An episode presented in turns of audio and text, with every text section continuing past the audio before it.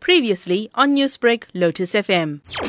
Because cutting down supply of drugs in the community is like an impossible task. I'm working on this problem for 15 years and I can't see that happening, you know, with all the bribery, corruption, gaps in the system. Because the drug dealers are going to be there forever, it seems like. We need to still win this battle, and the only other way of dealing with this is to do prevention work. And with prevention work, we're talking about getting to the kids growing up and starting from primary school. Now, what exactly does the SMART club concept entail? So we developed this concept called the SMART club, where the learners are empowered. We do a workshop with them where they're empowered to go to the school to set up a kind of club. And we give them a manual that they can work on with a teacher, and a facilitator from my office as well would help them to do a year planner, or firstly a month planner, and they have this education awareness programs on an ongoing basis. So we also get the other networking partners, you know, Department of Health, Department of Social Development, SAPS, Justice Departments, all on board as well. Whenever we do some work in school, whoever is available, we take them along as well. So the schools are continuously having these kind of programs.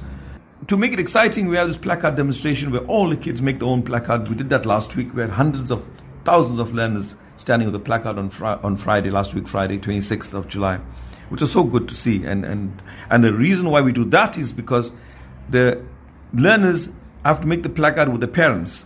So we start a conversation with the parents in every home that they're talking about the drug issue.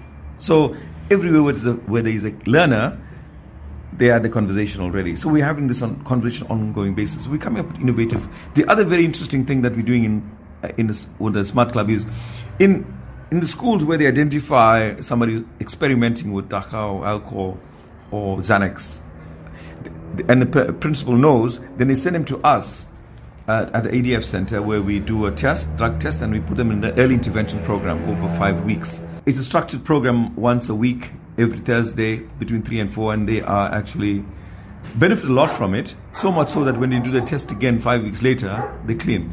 98% of them are clean.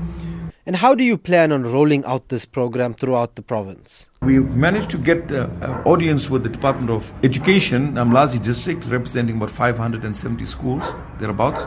Did a PowerPoint last week, and the director and the members there liked it, so they want it in their schools. We had a meeting with the governance head to implement the implementation plan, rather, to strategize on the implementation plan, and we have a plan in place already, which is very exciting for us.